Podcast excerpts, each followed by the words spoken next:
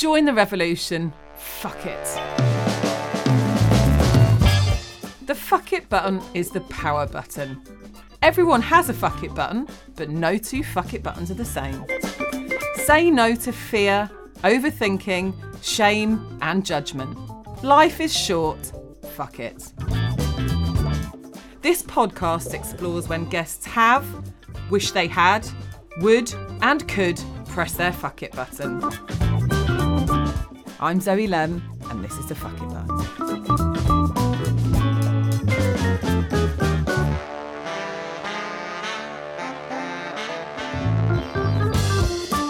Betty Sherrie Scott, aka Forever Betty, is a colourful creative with high energy and a passion for colour. After battling the system through education and searching for her purpose and her direction, Betty decided to take it into her own hands, constantly looking and searching, consciously or unconsciously. Mainstream education felt too structured and restrictive and couldn't embrace the different thinking that Betty had. She continued to fight a personal storyline of distraction and a label of rebellion, fueled by a collection of no's. And why? Betty used this petrol to drive her own opportunities, from exploding sales at Bieber and creating her own position at Vivienne Westwood. With a diagnosis of autism and ADHD two years ago, Betty is now using this new understanding to educate herself and others to acceptance, embracing her love of colour and finding joy in her uniqueness and individuality. Welcome, Betty, to the podcast. so lovely. Oh, that was so nice. Did that feel like it was you? Yeah. Oh, that, well, I mean, it's it's strange. I don't even know if it, it feels like me. I'm like it.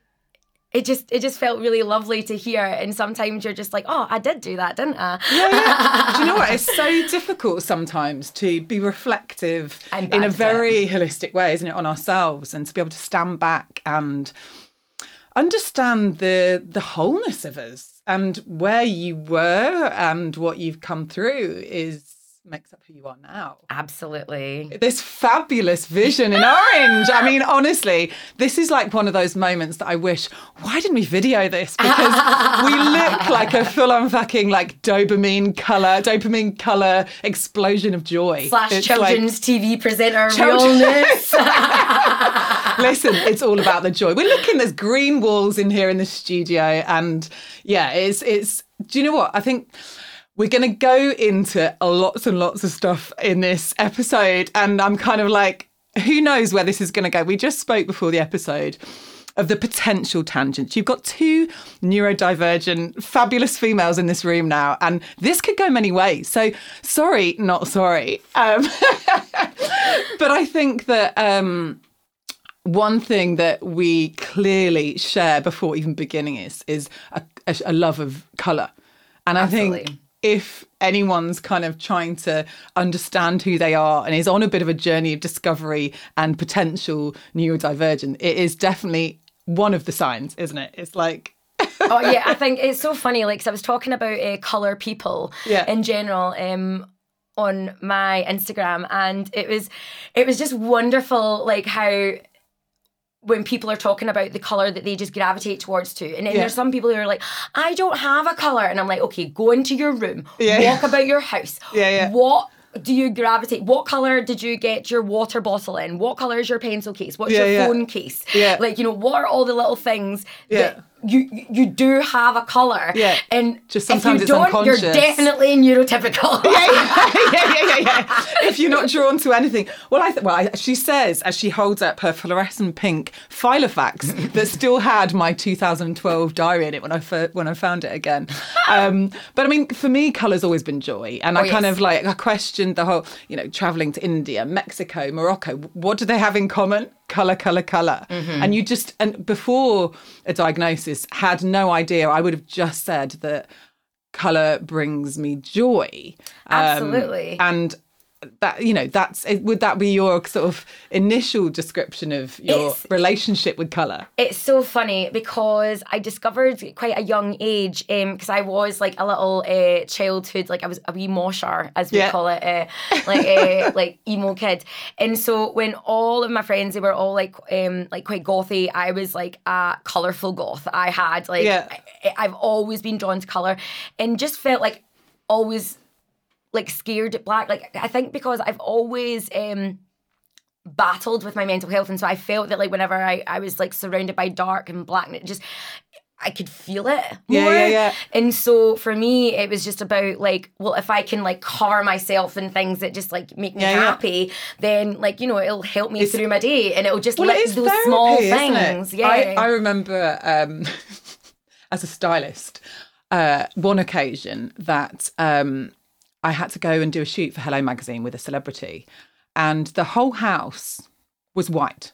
I ended up because childcare let me down, taking my two tiny little children to this white house. Everything was white. like- Danger. like literally everything was white carpets furniture walls i was like fuck one shit the kids are going to end up rubbing sweets all over the walls but also the impact of being in that space for that day i got home and i literally need to get home and look at the color in my house mm-hmm. for the person that i was doing the shoot with the color was calming and that mm-hmm. whole lack of color had a calming impact and was what they needed. But I guess therein lies the differences, isn't it? It's kind of what we need and understanding as someone that has a particular brain um, and mind. Absolutely. And there's a lot really of- important. And there's a lot of my autistic friends as well who um, have said that, like, oh my God, your house looks like so over. Like, I love it for you, but it looks so overwhelming. Yeah. But I'm like, that's the way that I feel when I walk into Yeah. beige Yeah, yeah, yeah. Likewise. houses or yeah. grey houses. Like, Yeah. I feel uncomfortable. Yeah. I feel like, no, it's.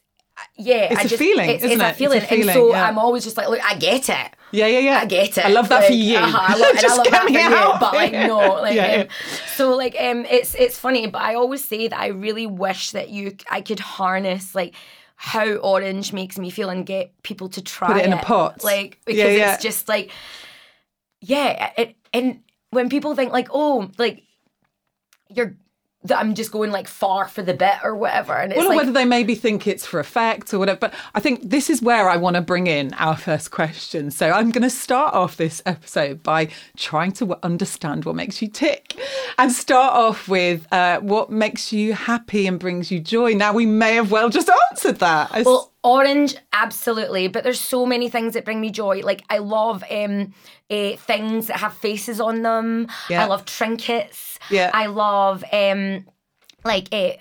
Uh, kind of 60s like futurism like um like interiors i love like textures Yeah. i love um like yeah there's so many things that like I, like i love like the thing that I would probably say that get, brings me the most joy though is actually like watching other people experience their joy. So like Yeah. whenever like if you're in really a shop answer. or whatever, if you're in a shop or if you're in a restaurant and you look over at someone and it's just like if you're in a restaurant and like you see someone getting their dinner and you can see it coming towards them and it's just this Yeah, yeah. uncontrollable like facial expressions like oh I that like that Well, I just think like that I makes me can- feel so good. Do you know what? I, I can really relate to that, and I think my myself and my daughter actually that whole idea as well of when you give gifts and you see the joy that is much bigger than getting a gift. Like that whole, as you say, like watching someone's joy, and especially when you know if someone's eating something they wanted or they're seeing something or that that picture of joy on someone else it's it's a feeling isn't it i guess joy is a feeling it's not a thing And it's like it's when they have no control over like their mannerisms or their face or whatever, and it's just Yeah. like, oh, I love it so so much.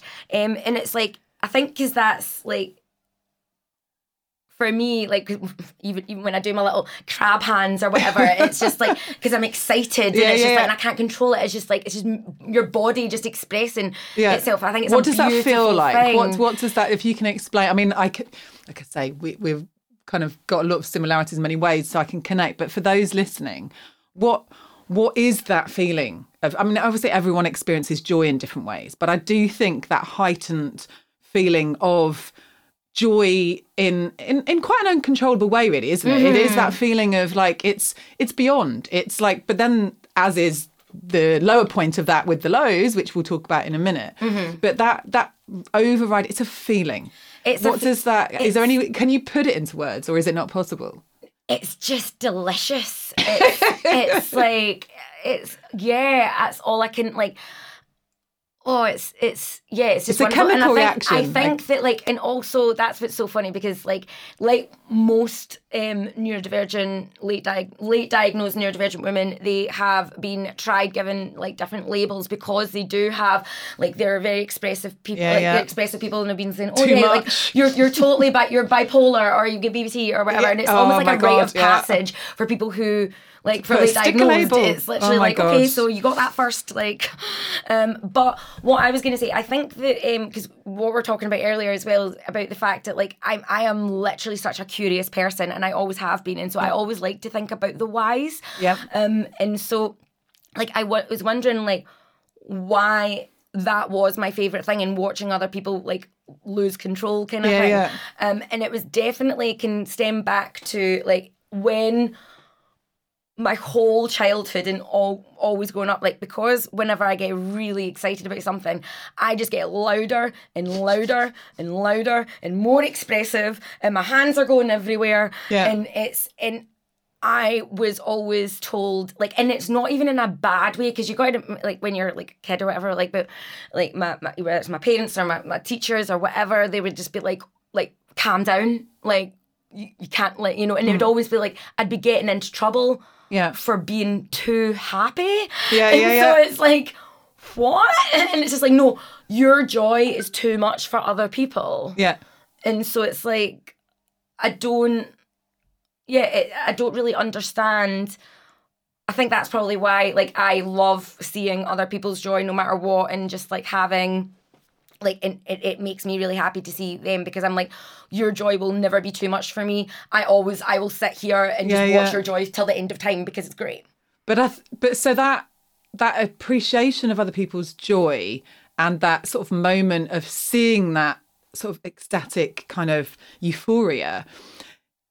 Obviously, so that connects back to yours being almost restricted and, I mean, I guess put into a box. I mean, I can certainly relate to that whole storyline of being told you're too much, your energy's too much, you're too mm-hmm. this, you're too that, you're too, and that's- Always too And that's a much. st- but that's the storyline, as you say, for for a lot of mm-hmm. late diagnosed females that that the the moments of realization that oh my god, this is a thing. Mm-hmm. I'm not fucking crazy. I'm not this weirdo that you've told me I am. This box, this thing that you've put me into, this shame and judgment. Mm-hmm. Actually, it's a thing, and actually, maybe you're the problem as a typical or a straight line. My curly perm craziness versus your straight lines. Who says one thing is right and one thing's wrong? Exactly. It's a lot, isn't it? I think it's it's a lot. I mean, in a good way. I mean, how did it feel? We'll we'll we'll talk about it more in depth and and as we go through because it's a really important message and there's so much to talk about it all. And I think how how did that feel? That moment of of knowing it was a thing. Just that mo- you know, like we talk about joy. Was that another moment of kind of like how did it feel when you had the diagnosis? Did it give you understanding? Oh my was god, it the diagnosis was un like I I first went to the doctor about my mental health when I was 14 years old. And what even still upsets me is the fact that like I went back multiple times from time I was 14 to when I was diagnosed 20 years later at 34. I perfectly articulated the ADHD experience every single time. I would talk about the channels. I would talk about giving um, how I would need to like be giving myself permission to pee. I would talk about how um, not knowing what to eat and coming in decision paralysis and not being able to move and like um, not being able to like get up and just thinking all these different thoughts and all like basically like I was way more like I've all, I've got a complex that I'm not articulate Yeah. because I, I've got so many channels going on in my Yeah, head. yeah.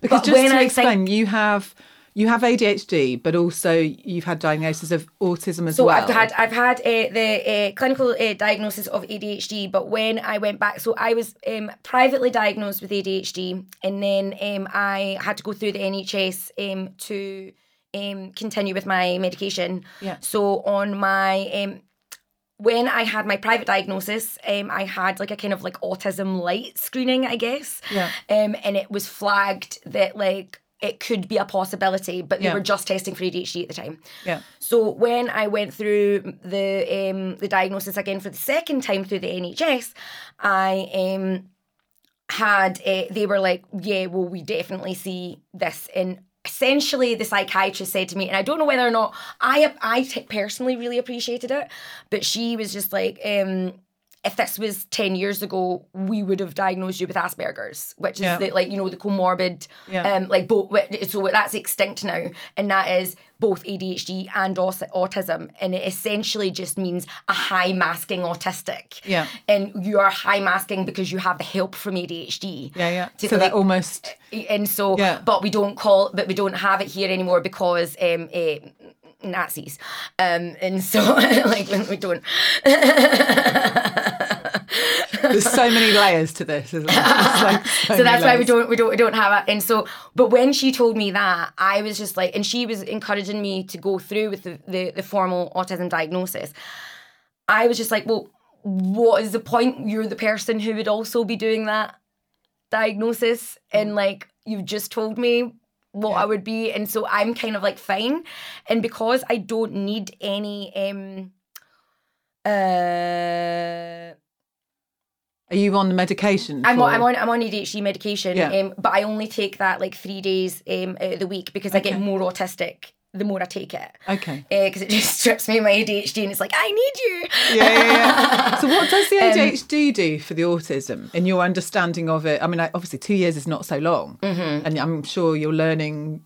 You know, you're on your journey even on Yeah. Instagram with your with your audience of still learning. I'm sure. Yeah, of course. Well, so basically, like, so where the autism wants like the routine and it wants like the structure and it wants me to like um like it doesn't like me experimenting with foods. It doesn't like you know it like Yeah, yeah. It's, a bit more restrictive. aha. Yeah. Whereas the ADHD is super spontaneous opposite, and it's yeah. the exact opposite. So that's why it kind of works together. Yeah. Um, and so that's why like I love routine, but I can only stick to a certain amount of Yeah. time. And then people are saying as well, like for instance, when I came to Margate, they were like. Oh my god! I can't believe you came in and unpacked immediately because, like, because my autism needs that. Yeah, yeah, yeah. But what will happen is when I come home from Margate, I won't in. unpack for months. That'll yeah, yeah. sit there, not being packed because I'll know what's Yeah. in there, Yeah, yeah, yeah. and so it, there's not enough like like Yeah, you're done with it. And because I am ADHD heavy, Yeah, it's like autism doesn't win a lot of the time yeah, yeah. Unless I've been taking medication. And it's so funny because I took when um, I went for my um, NHS diagnosis, I'd been taking the medication. So when I took the um, kind of autism light um, like assessment again in the the NHS diagnosis, um, the answers were completely different to the private Yeah. one because I was and I was literally like, actually, yeah, oh, oh, shit, because like my sensory issues, like Yeah. my sense, like the way um, I am sensitive to light, my eye contact, like everything, like changes like and even like you know the clothes i can wear like um like how how it affects and how it Yeah, touches yeah. my body um how i talk to people like it's it's it's all so different. And because i was went through my whole life very much with well with the adhd having being in the driver's seat. Yeah, yeah. because i was I, when he first mentioned autism to me i was like nah nah. And i was literally like i don't have a special interest in an nhs um the nhs psychiatrist. Was like what about orange and i was like touche touche Well, gosh, I mean, we're gonna. I did pre-warn you at the beginning of this. You've got two neurodivergents as far as where the conversation's going to go, but I am going to do my best to keep us on a track. Sorry. So, I, no, no, no, no, it's brilliant. And no, I, do you know what? I think since I have had a level of understanding on myself, and I'm like 10 years on and only just learning, and I have known more and more and more people that are just discovering this. Um, it's it's just so interesting, and I think just even being able to talk about this is is is amazing. And but I think. And there's so much to learn, and what I want to make sure out of, of out of our chat is one, we have a bloody good laugh, but also, and create some level of understanding and insight for others because I know there are so many listening that will also get from this, relate to it, it might actually be useful because they're Yeah. early on in their diagnosis or even idea of a diagnosis. But I want to ask you because again, I think this is really relevant. So we've talked about what brings you joy and happiness. On the flip side of that, and maybe it even connects within, you know, any of those diagnoses, what brings you stress and anxiety? being misunderstood, feeling misunderstood, um, and feeling like I can't articulate myself and Yeah. can't articulate my feelings. Yeah. Cause as well, like especially with my autistic side, like when sometimes like I can just get that kind of like Overwhelm. or- well, just so overwhelmed, and it's just like I'm just feeling so many feelings, and I just but I don't know what they are, and Mm. it's like and it's it's so frustrating, and then it's like yeah, it, and so it it can be very hard to articulate how I'm feeling, Yeah. knowing what I'm feeling.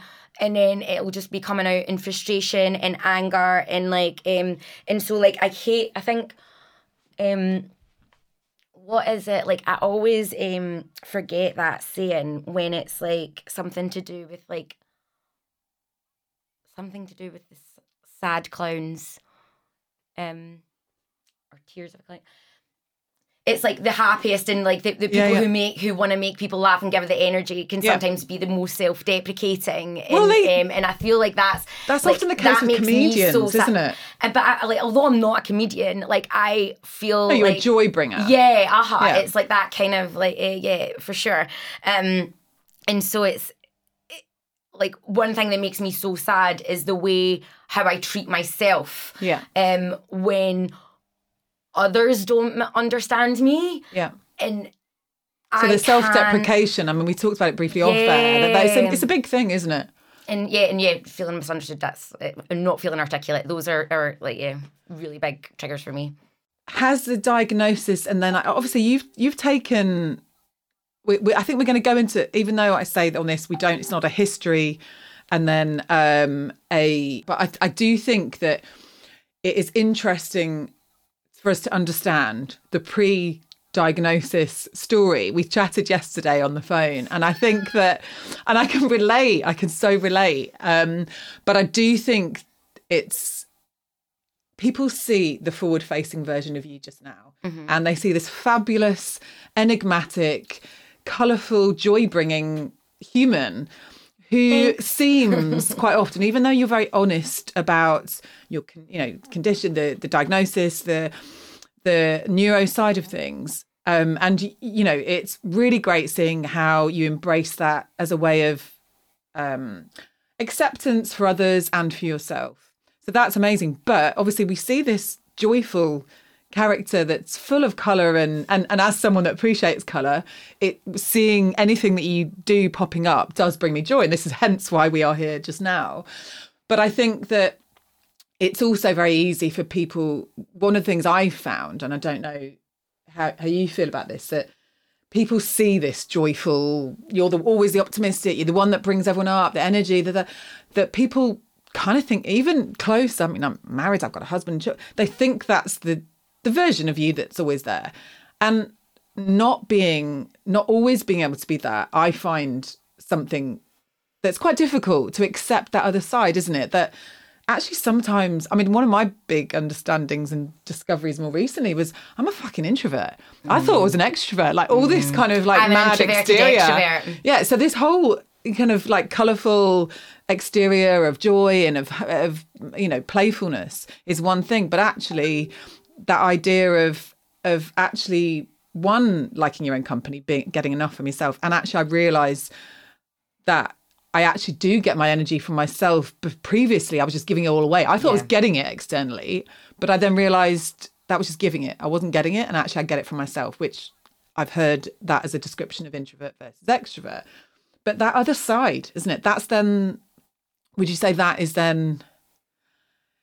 It's not the downside of this because it's a really useful tool, isn't it? It's the bit where we kind of also amazing creative things happen. It's just less forward facing. How do you do you have that and do you man how do you manage that side of Oh, absolutely. Like I um because I also like um, have social anxiety as well. Like Yeah. it depends. Like I think it all depends on my company, and Yeah. um, and I always think that it's like, in general, I've I live, I live by myself and I've, and I've Yeah. got my two dogs and I always plan out my week if there's like if I'm doing something um on one day then I need to make sure that I have nothing the next day Mm. um, and like I'm not doing anything the evening before and it's like I sandwich things in when it comes to social things because I want I don't like showing off that other self side of self. Yeah. I need to be extreme like I even my closest people like if I'm going through something, I go into self isolation and self soothing, and so like I and Can it's- relate. It's like, and it's so funny because even like my mum, like she always says like, oh, um, and, and she hates it because she knows that she like she just wants to come and help me, but I'm like, no, I can't. And and I, and, I, and also if I'm um, really upset, I can't be touched. Yeah. And that's why, oh my god, when I saw, uh, did you watch um, Heartbreak High? Uh, I don't know though how. Yes, I think yeah, yeah, yeah, yeah, yeah. on Netflix. Yeah, yeah. Um, and so there was a scene in Heartbreak High, and it's a um, autistic uh, character. I can't remember her name. It escapes me.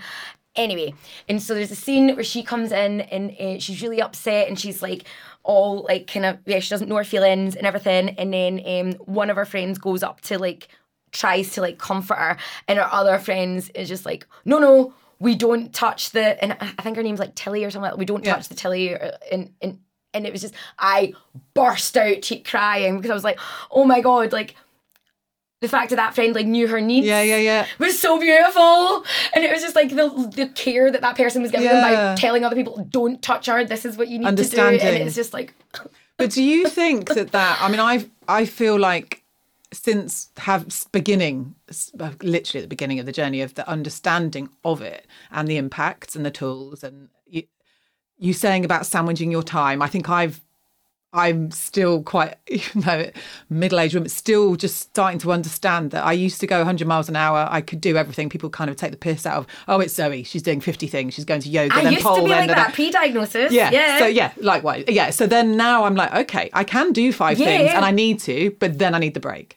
So that's a new thing for me of uh, understanding of putting those spaces that you say that you've start, you know, that you now that you create for yourself. because it wasn't until like um because I was the same like I mean I uh, my freelance business pre COVID and it like it's COVID like most people that was like one of the biggest catalysts like Yeah. for like my neurodivergent discovery because I was um like my, my freelance business I do like um well, I used to do a lot more as well like um Yeah. I uh, but then I've changed a lot of how I work but uh, my freelance business I had uh, dished out um like 60 odd hours worth of my time Yeah.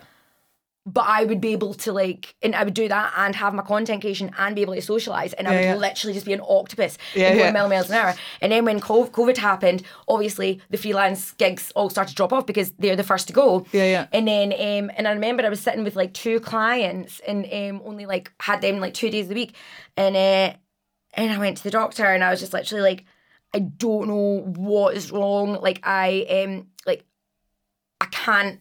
I used to have so much more work, but now I can't function with this little work. Like I can't get that work done, and I've got all the time. Yeah, I'm just yeah. sitting in paralysis all the time.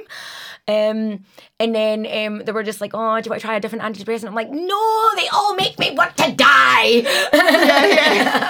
Which is kind of not the not, not the aim, really, is it? It's like so, um, and then yeah, it wasn't in like it's throw it's- some more drugs at it. Exactly. And then it wasn't until um, my uh, one of my best friends over in Australia as well, like she told me to download TikTok and she already because she started sending me TikToks about it because she was just like, This is us. Like we are very, very similar and um, Yeah. but she's got ADHD and autism, but she's more autistic. Right. And so it's like we're the same we're, we're the yeah Same, same, but different. and same but different. and she was literally like, wait, this is us. This is literally us. What the hell's going on? And we've had like such a similar mental health journey from like Yeah. all the thingy. And I was just like, shit, I'm gonna like look into this. Um, but yeah, I think that that's what's crazy is the fact that like yeah, we have the ability to do all the things and Yeah. then get all that juicy dopamine, but then with that comes the crash. Yeah. And so now with the awareness, you can now do things and not Not crash. crash. You can Yeah, that's the actually beauty live of it. like a person. yeah, yeah, yeah. Well, I think I mean I did. Was it last year, the year before? I did renovations. We we the house in. I sound like a twat saying it. The house in London, the house here, but I was doing I ended up doing three renovations. Wow. In one go. And everyone was like, how the fuck do you do that? That's ridiculous. know you did they were that. like, Zoe, like one is too much.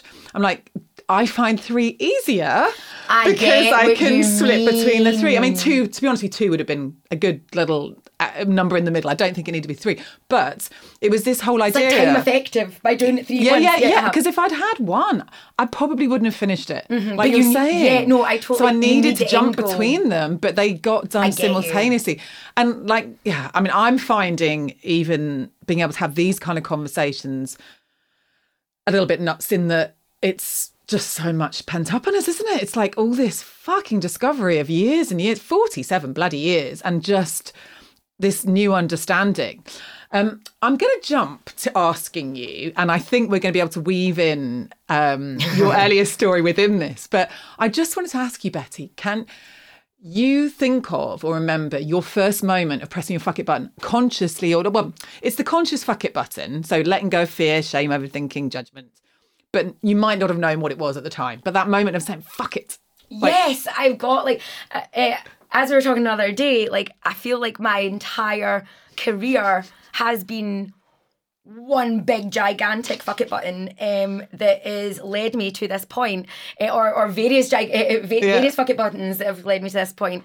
Um, it's so basically like um, I studied communication mass media like. Well, First of all, uh, I went to college, uh, loved it, thrived. It filled me full of confidence that like school stripped of me. Yeah. Um, and then I went, uh, but then I needed to go to university to prove to yourself and yes to everyone. myself I and know. society, even though society wasn't. at- And I'm like, no, I need to do this. Yeah, yeah. And Again, that then relate. stripped me of my confidence that I then built in college. So then I was going for an interview um, at this advert, uh, this PR marketing agency in Glasgow, and I was seeing like Arnold Clark and Highland Spring in the walls, and I was literally like, "Oh my god! Like I don't drink water, I drink Irn-Bru, I don't drive. Like, Well, of course you do. It's I?" orange. well, it's Fanta now since the sugar tax. But um, but um, then um, I basically panicked and like because I saw like other people in the waiting room and they were all wearing suits. And I like had my hair in like vintage like finger rolls. And I was wearing a wee vintage suit and Yeah. like you know stockings with like the, the the lines up the back and like was just feeling really super cute. Um and I was like this this makes me feel really anxious. So I left but I knew I couldn't go home telling my mum that I didn't go to the interview and I don't have a job Yeah. um, and so I just so happened to go into Princess Square and I see that uh, Vivienne Westwood um, is opening. Um, and they were looking for staff. So I literally just like chap on the window and like obviously I had my CV with me because I was going to an interview. Yeah. Um, and so I just basically convinced them that they needed to hire me right there and then on the spot with um, pretty much like zero retail experience. Um, What do you use? What did you use as the?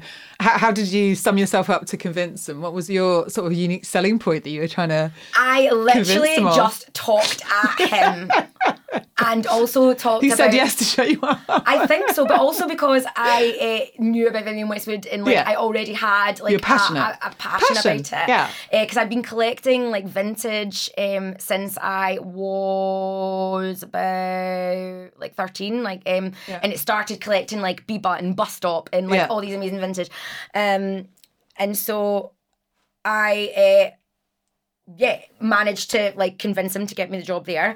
But then I moved to relaunch Biba, and that was a dream because like I collected Biba Yeah.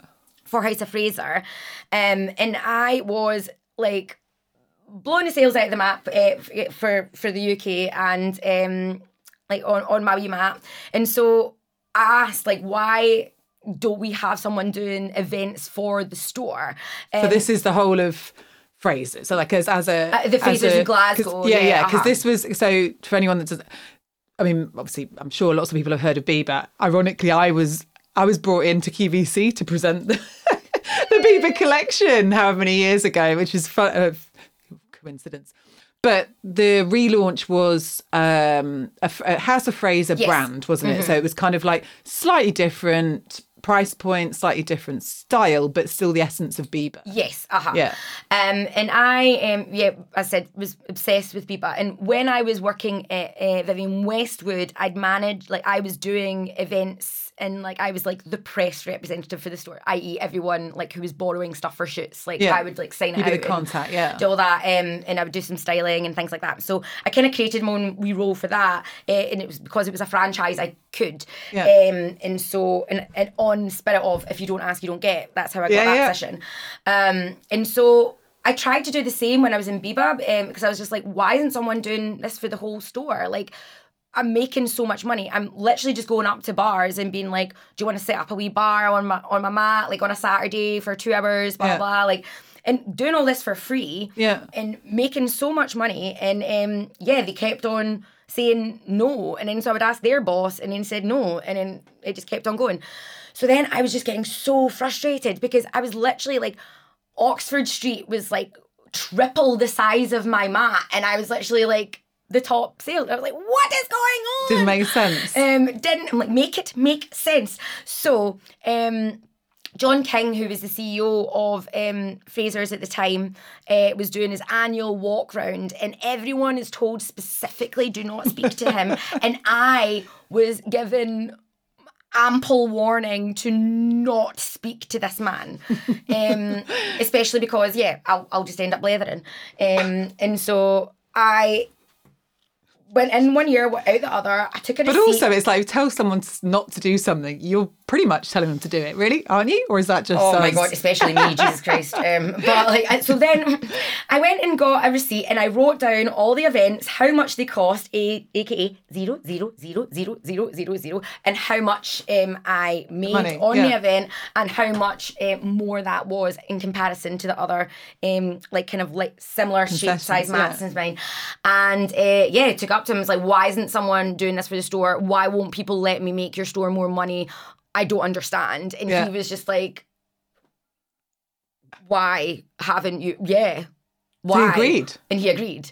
So Yeah. I started doing, uh, so then I was doing events in uh, PR uh, for, well, um, yeah, events and I was also doing styling and things like that for PR for, uh, for House of Fraser in Glasgow, which is amazing because that store is iconic Yeah, in yeah. Glasgow. Like it's a different, it's not the Yeah, same as Fraser's. the I'm married to a Scot. I mean, like, spent a lot of time in Glasgow. It's like Fraser's is. No, but it's a different. It's not like Fraser's in London, like because no. yous have like Harrods and yous have all that. Like Yeah, yeah. that's our Harrods. Yeah, like, yeah, yeah. We've got Prada in there. We have Hermes in there. Yeah, like yeah. we have Miu Miu.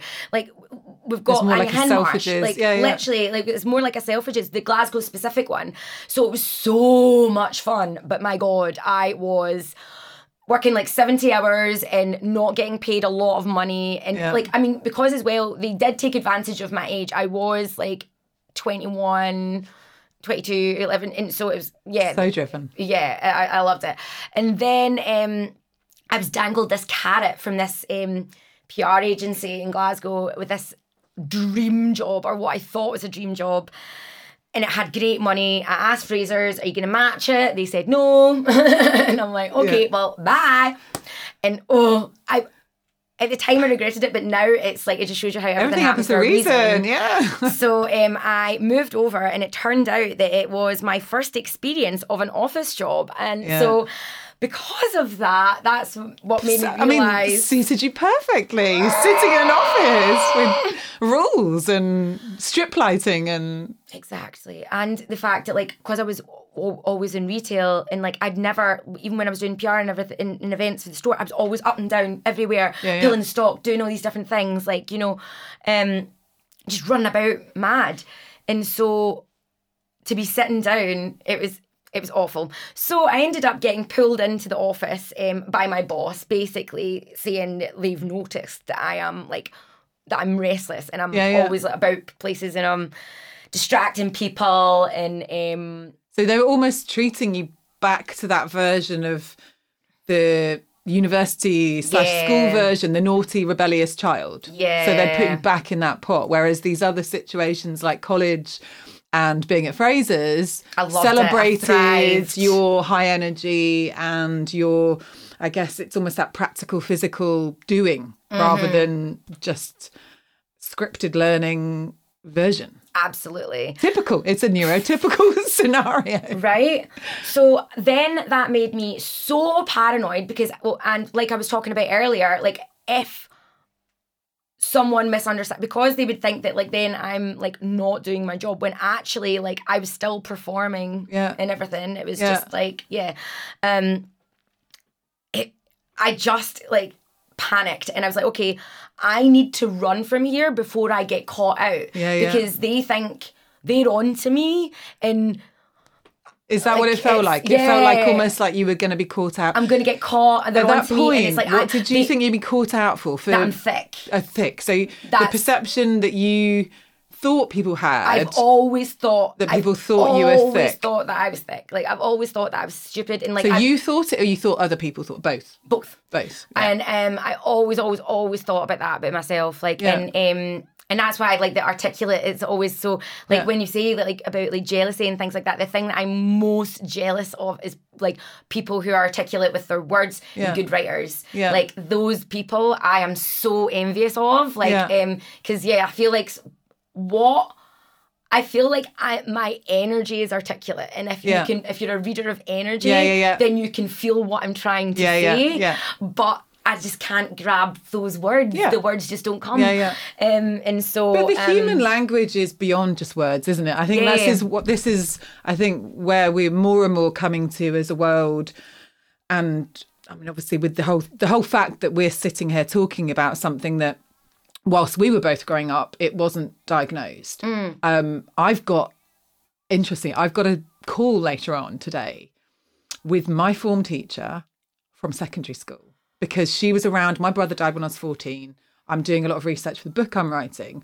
And we've discussed actually, she had quite an outside the box thinking at the time, which was different for creating a safe space. And, and it's interesting. It's going to be interesting to have that conversation and Wow. ask was any signs? Would you have ever? But then we didn't know what it was. That's and the that thing. idea of, you know, That's it's. what I get really. Um, I I do get upset and thinking like when some people because I think it's okay to it, like anger is like a completely valid uh, like, yeah. feeling to have, but like when people. Um, when in their neurodivergent journey go really far into trying to blame their parents and trying to blame their Yeah. teachers and trying to blame everyone around them. I understand the anger. I can understand the Yeah, hurt yeah. and the pain because I felt that too.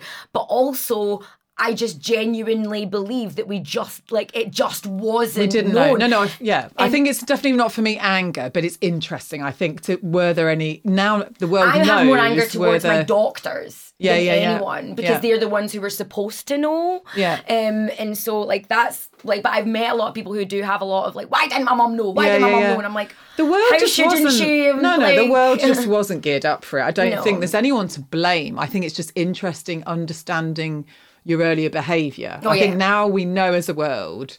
It's like reflective of like is you know that I guess the creative side was you know is I, I don't know it's int- I think But it's just when- interesting. And when, it? It's so that, but that's why, like, I always think that, like, I am powered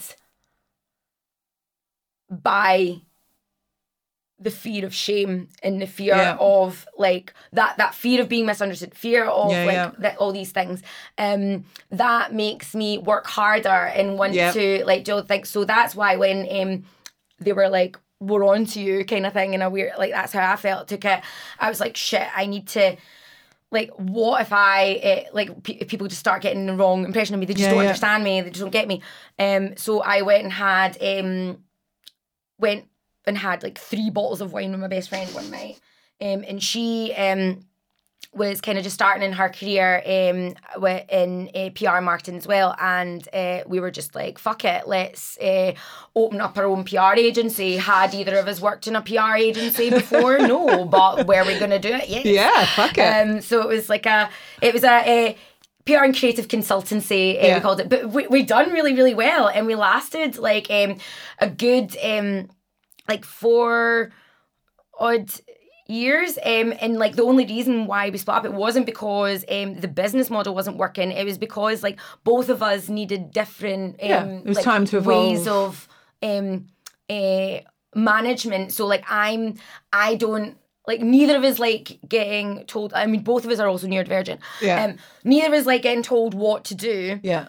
She needs um the uh, she need the uh, the the uh, goals and structure. Yeah. Whereas I. Uh, like to set my own because if other people like it's it's this Yeah, yeah. so it's like Yeah, a, a weird met and so like that kind of way and so um it's tough the whole idea of having business i've had a business partner i think now understanding that a bit more of understanding what you need what i need Yeah. and maybe you know what they needed you you understand the reasons that there's you know that it as you say it's just sometimes just things run their course and it's time to evolve and and you know and she's doing amazing now. She's in um, hospitality business development and absolutely killing it. And Yeah. um, and I uh, continued doing freelance. Yeah. Um, and so yeah, but that that was being. That's I'd say the Betty and B launching Betty and B was like the biggest fuck it button. What and it's it the called? one- Betty and B? Betty and B. Great. Betty and B. Yeah, yeah. She's B waits for no one. It's her blog, and so yeah, uh, she is just an awesome human, and uh, we're still like besties, and like yeah, it's Well, that's great, isn't it? Because I think you know, I think everything at every stage of your life happens for a reason, Absolutely. and it's and it's really that's the journey to the next thing, Mm-hmm. and the, the or the learning that allows you to do the next thing that might not be the thing, the next thing that in in life is just about evolving and growing, isn't it? Well, It's- even Betty in the first place, like I um first Betty originally was um my vintage selling alias. right, Um and then I um when I started working Vivienne Westwood because um I just graduated from uni, um I had this fear, as I said, my fear is like people might think I'm thick or whatever, and blah. And so I had this fear that if I stopped writing, then I would forget how to write. yeah, Um, and so I uh, decided to start up a blog to go alongside Betty. Because Yeah. what made Betty fun was the fact that every item of clothing, like I set it up with two two of my friends as well. Um, each item of clothing had a story of where Betty wore the item to, Right. um, and so we would just like ha- like literally have a couple of glasses of wine and like make up stories about clothes. It was Yeah, so yeah. much fun. Um, so yeah, it, then they stopped they kind of both ended up doing um, other things, and uh, I just continued on and kept it on as a blog. But uh, that was yeah, a bit of a fuck it. I'm like fuck it. I'm just gonna like I'm, I am a dyslexic because I've always kn- known I was dyslexic. Yeah. So um, yeah, Yeah, I, I'm just I, gonna- they're very well connected. now. I I think I probably am as well, actually, and actually just it's very common for yeah, and but but really high functioning. You Mm. know, I write, and uh, uh, it's it's inter- It's really interesting. Would you so? We talked about your earliest memory. Would you say that's your biggest fuck it, or is there another moment that feels like? Is there another big fuck it button moment that's been quite defining? I know we've said there's a lot, and I do think it's a combination of a type of person as well as as lifestyle, isn't I mean, it? That the- you're kind of willing to take those risks. Yeah, well. I, I literally feel like I, I've got so many. I'm literally like, like Where it do you be, It start? might be that time where I uh, moved to um, this like. So I believe that in every like little small, like section of Glasgow, there should be um, in every small little town there should be a Chinese and or Indian, a chippy, a newsagents, and a roll shop. So I moved to this uh, little bit in Ibrox, and um, there was no place to get a roll and a coffee. And so I literally saw there was this wee unit. Um, I'm like, that's perfect. And it was this place. Um, um, and so it's this place, but it wasn't consistent in its food. It wasn't consistent in its opening Yeah. times, all that, blah, blah. Yeah, yeah. So I just walked in and I was like, hi. Are you interested in giving up your lease? And they're like, no. And I'm like, okay, I'm just gonna leave my details. If you want to give up the lease, here's my card. Um, So this was a problem you kind of it's a problem solving kind of mentality, isn't it? You kind of as you say, there wasn't one of those in the area. You saw something that maybe wasn't doing as well as it could do or And I love sandwiches. And you love sandwiches. I mean, dream dream. literally. Yeah. Um, I, it's a kind of running thing with my friends because like I am known for being loving sandwiches and like Yeah. rolls and everything. So like um, it was always kind of a little dream for me to have um a roll shop. So um then uh yeah, like six months later, completely forgot all about it. Phone rang. He's just like, yeah, do you want a unit? And I'm literally like, yeah, I'm sure. So um I got. I What were you doing at the time? What was it that Oh, you I was still doing. No, I was. I was going to get someone else to run it. Right. Um, Okay. I was just like, but I wanted to like design all the sandwiches, design the um the brand identity, Yeah. uh, the interiors. Like um the theme was like it was um blue and red. And we had like a little Roman mascot, kind of like um, you know those um walking like hot dogs like that you get in like um in, in America before Yeah. the movie, like Yeah, let's yeah, all yeah. go to the lobby. mascot. Yeah, yeah. like that, bought a square sausage. Um, and his name was Lorne. Which anyone that's not familiar, I mean, I guess I am married to a Scot. The square sausage is a square that is made from sausage meat, isn't it? I mean, it's Yes. like a patty kind of. Um, Deliciousness. oh, the the aunties and cousins always bring them down when they Oh, come to so see the kids. They love them. Yeah. But yeah, so Lorne was the mascot and he was amazing. And yeah, we had the most delicious rolls ever. And so um, I had someone else to um, run it, but uh, my ex um, basically. I always said after Claire, I would never go into business with someone I loved ever again. Yeah. and he knew this and but yeah I also i am the type of person if i can give someone i love something and if they really i, I can be easily convinced Yeah. Yeah. Yeah. like and so Yeah. I want to please, make people happy. Aha, I yeah. love making people happy, Yeah. and so I, I, I am a people pleaser, and so um, it's uh, mm, and so I uh, yeah ended up saying yes, and so he started running it. But as soon as he started running it, then my opinion was no longer valid. All these different things I didn't know what I was talking about, even though Yeah. yeah. So um when we eventually split up, um I gave the cafe to him because I didn't feel like it would I would be able to even though it didn't end very well, uh, taking away someone's livelihood from them isn't something like I, I'm like I will always make new ideas. I will Yeah, yeah, always make yeah. more money. Yeah. I don't want you like I mean even Yeah. like, you were looking. You were looking out for someone. like- yeah. Well, also like I mean, not like he deserved it, but like the way that um, his general character is blaming other people anyway. I don't want to be someone who you just Yeah. Yeah. blame Yeah. forever. So have it, Yeah. We'll move on. but know that I created it. She's left an energy trail along her way. so so we've we've talked about earliest memory, we've talked about biggest moment. Is there any moment now knowing what that fuck it button is and and how it feels that you wish you had in past? Not regret, but like is there moments you think if I'd pressed it then things might have worked out differently? Or have you pressed it whenever you felt you need to?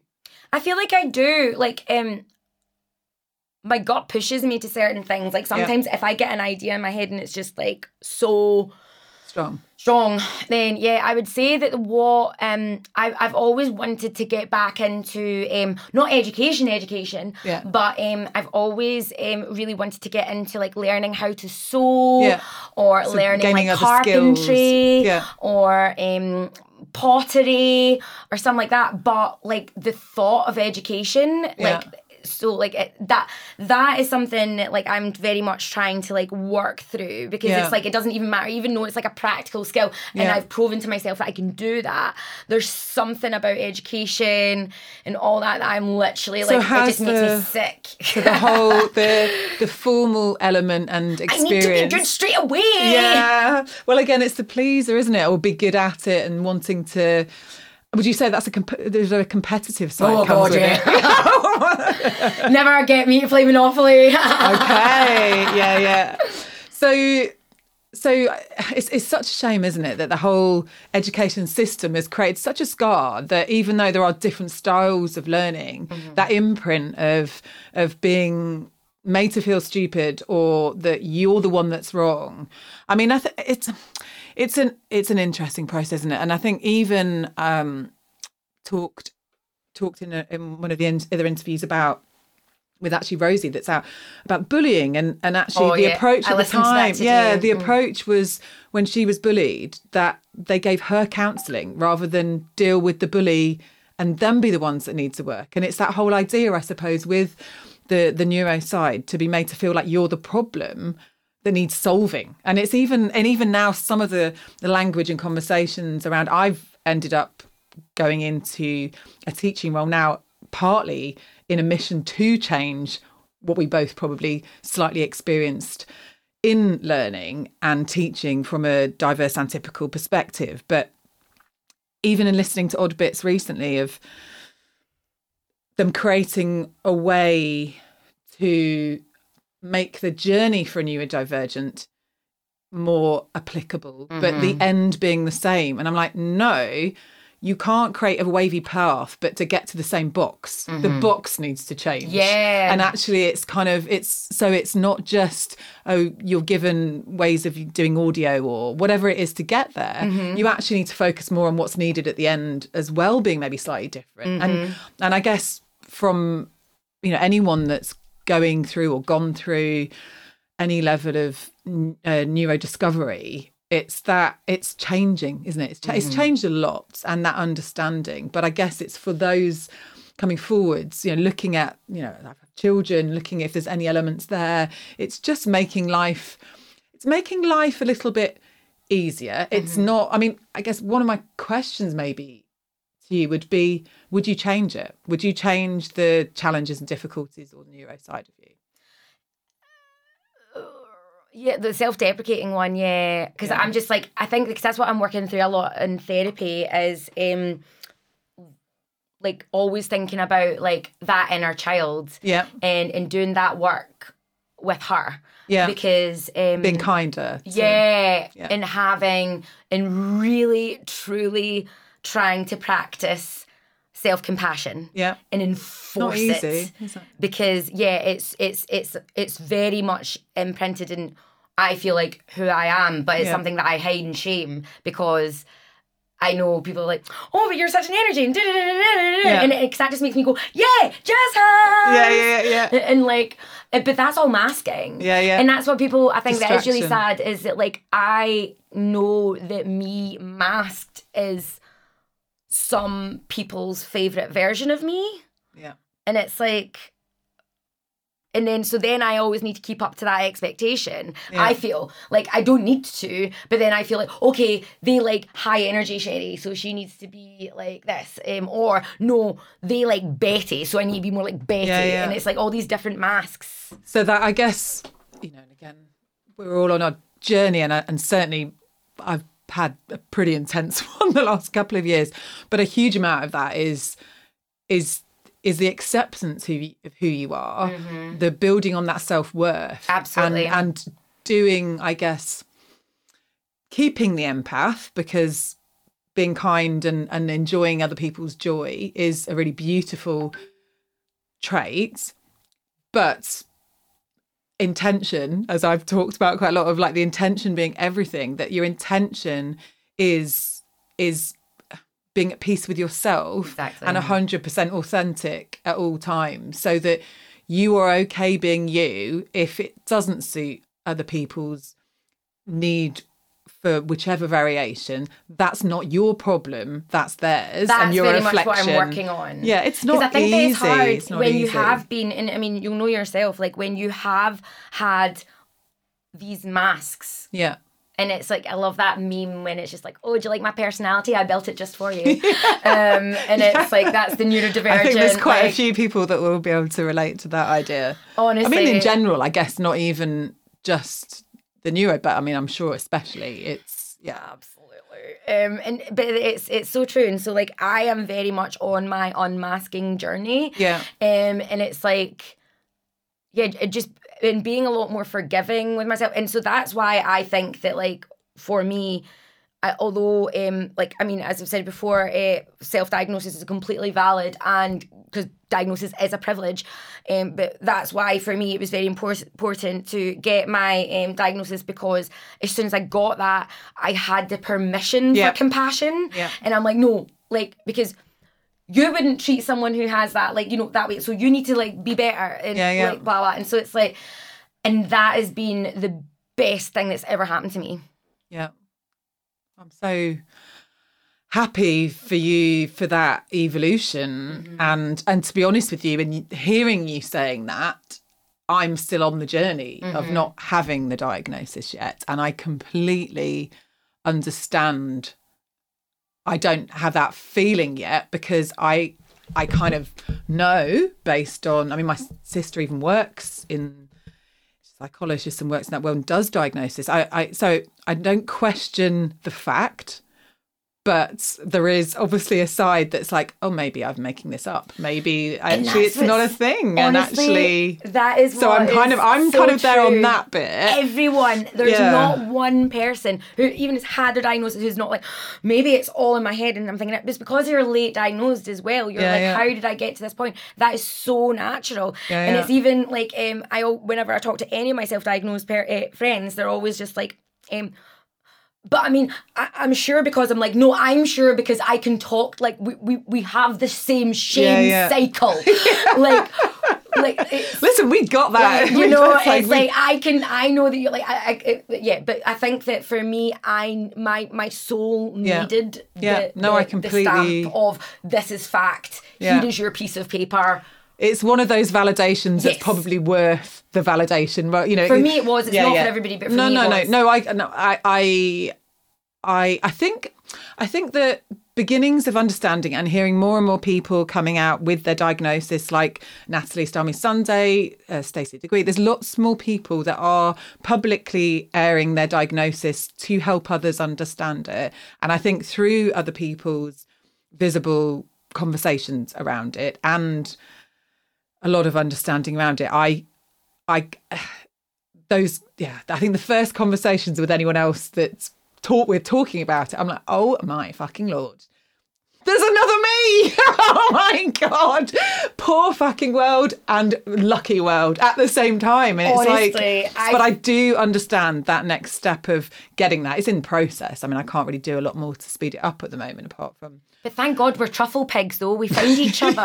like honestly, Well, this is why Margate is bloody great for that. It's like an epicenter of of. It's like it's like there just needs to be a pharmacy in the middle of the town that's like dishing it out to all the fabulous creatives. And I guess it's you know I I suppose it's it's not making it our only um sort of identity absolutely not. but I mean, I talk about when I talk about the fuck it button, um, I talk about my early prompt to finding the fuck it button when my brother died when I was 14. But actually when I was when I was summing up what the fuck it button is, it was, it was that early trauma meets ADHD perfect magic blend of like and it's the two things that coming together Absolutely. that are hectic and insane kind of beautiful in a way Absolutely. of like the fire it gives you. And actually I think one of the things you talked a lot about um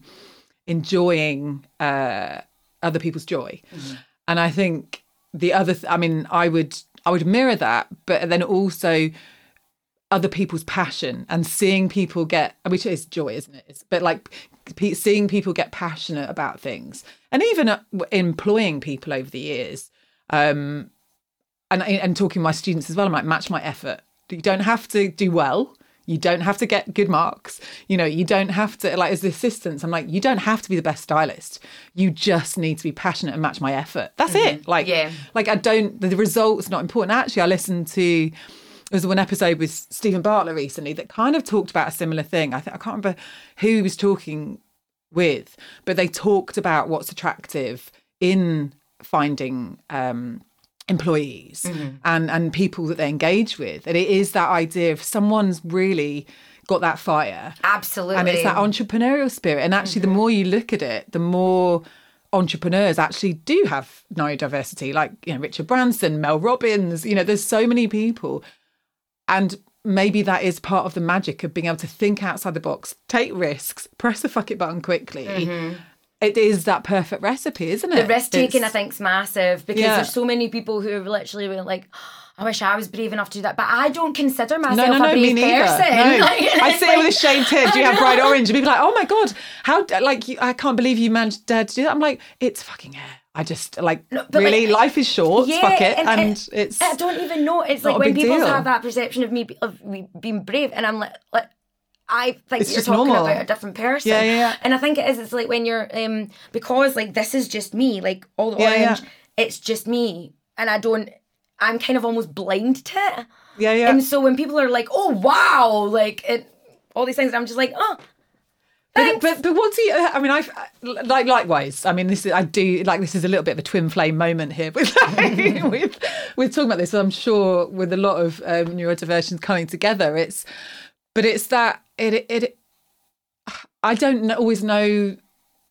I think I actually almost think compliments create the self-deprecation a little bit because when people say to you, "Oh my god, I love your clothes. I like this color, and your this makes me feel like this," and da da da, and I'm like you either do the oh yeah this uh, that was five quid in Oxford you know or like oh you know there's an accident. I didn't mean to look so fabulous. I mean like of course it fucking did. Like I didn't like That's spend hours answer. it is a British answer but do you think there's any element of because your orangeness and and and fabulousness is just you and likewise I don't dress to impress I dress to express and it's it's just Mm-hmm. It's a mood It's reflection. That's why I hate packing because I'm like, Yeah, yeah. how do I know I'm going to feel that day? Yeah, well, my daughter, and this is why kind of flags and signals. I said to her, "You're gonna," because she's no uniform at school. I'm like, "You're gonna get your outfit ready for tomorrow because you know you've got quite a lot to do. There's not gonna be a lot of time." She's like. How, on am I supposed earth do I know what mood me. I'm going to be in the That's me. morning? That is literally you know. me. And I kind of get. She said, I haven't visualized the outfit yet. I can't. Yeah, I can't get my outfit ready. That's that's autism. So- that's the autism. It's Yeah, like yeah. it's not perfect. well, she's kind of like, I just don't know what the mood's going to be yet. I'll see how that feels. I'll like, I'll visualize it when it comes. But is there so? Is there any moments um, that you hope for yourself that you press your fuck it button in the future, knowing what it is and and and what it can do for you, or do you feel confident and Um, connected to your no, gut that you know you'll press it anyway? No, well, I'm um I think actually like Margate and like moving out, moving away from Glasgow for a bit, a bit like is what I'm really hoping for myself because I've always been in Glasgow. Yeah. And I had like small stints in London and I was scared and ran back and Yeah. like and it's just like not like I'll, I've always just been too scared to and it's just like and even though like in a lot of ways. Like I mean I am just so like I love Scotland. I love Glasgow. I am Yeah. such an advocate for it.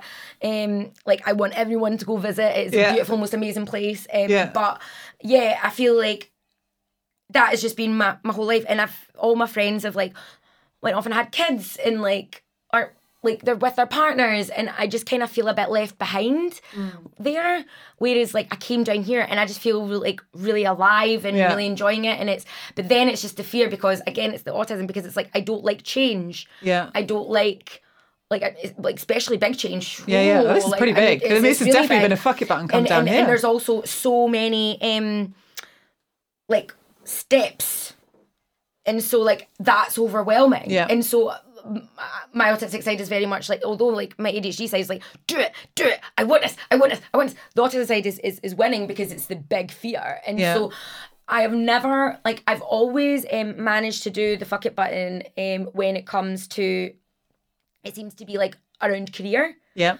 what I fi- what I struggle with is things that will benefit me and my life. Right. And that's what I'm working through in therapy. okay. So for the for, for you for moving forwards, you hope you can press that fuck it button on for, on for Sherrie, moving. not Betty, Yeah. the career.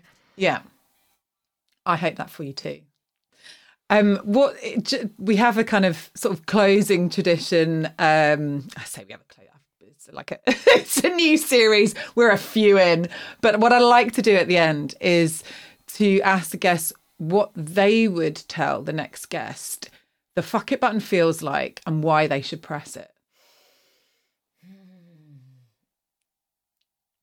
The fuck it button feels like destiny. It is literally just like it's all at your fingertips because you already know it's right. Yeah, You you know it's right. yeah, So just literally, as soon as you just like hit it, it's all gonna fall into place. You don't need to like, even if it is like for me, it's always been big picture. I am not like uh, Micro. I um, have to force myself into the details. Yeah. that doesn't come naturally to me. I am a So you need the little fuck it buttons, but the big ones. but and and- so for me, it's just like.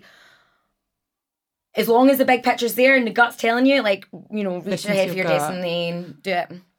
I love that. It'll all fall It's- into place. It will. I will. It, it- I will. I will. I will. I do.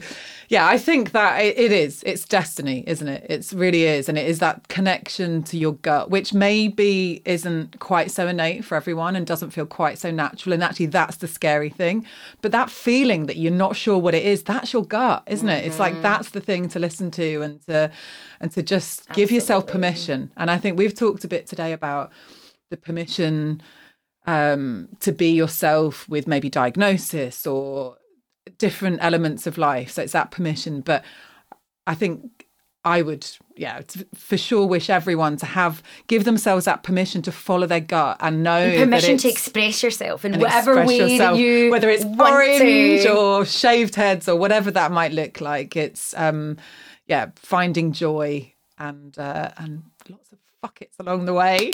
Thanks so much for joining today. I loved it's chat. like, oh, Thank you do you know so what? Much. It's like, I loved it. It's like there's there's a side of it for me which is very much like a coming home, which feels weird as like a middle-aged lady, but it is. There's so much more of this, and I, maybe there's more chats we need to have. But it's such a massive topic mm-hmm. that is more and more becoming relevant to so many more people. Absolutely, and it's just it's an ultimate fuck it button, isn't it? Like the understanding and discovery of that choosing yourself. It's like yeah. like and anyone who's wanting to go out and get who's maybe thinking about get trying to get the diagnosis or like don't know what to say to their doctor or whatever. I always recommend like put a set a note section in your phone and then write down any of the ways that you think that it is affecting your life in the practical sense um, and then tally how many times that happens to you um, and then it's like when you there's something about seeing like the actual proof um, in front of you. So then you've got when you do go to your doctor, you can have that courage to press the fuck it button and advocate for yourself yeah. um, because you deserve help. You don't deserve to feel the way that you're feeling. Mm. and there's a massive community out there and even if like medication's not for you i know myself that engaging with the community has actually been the most healing part of yeah. this journey yeah. uh, just knowing that you're not alone and or carrying the shame alone. So yeah. Such brilliant advice. Well thank you so much. Thank you! From from me and and from everyone. Thank you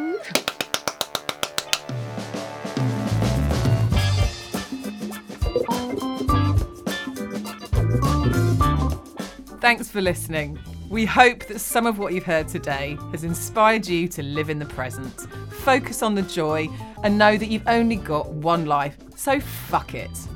Press your fuck it button and join the revolution.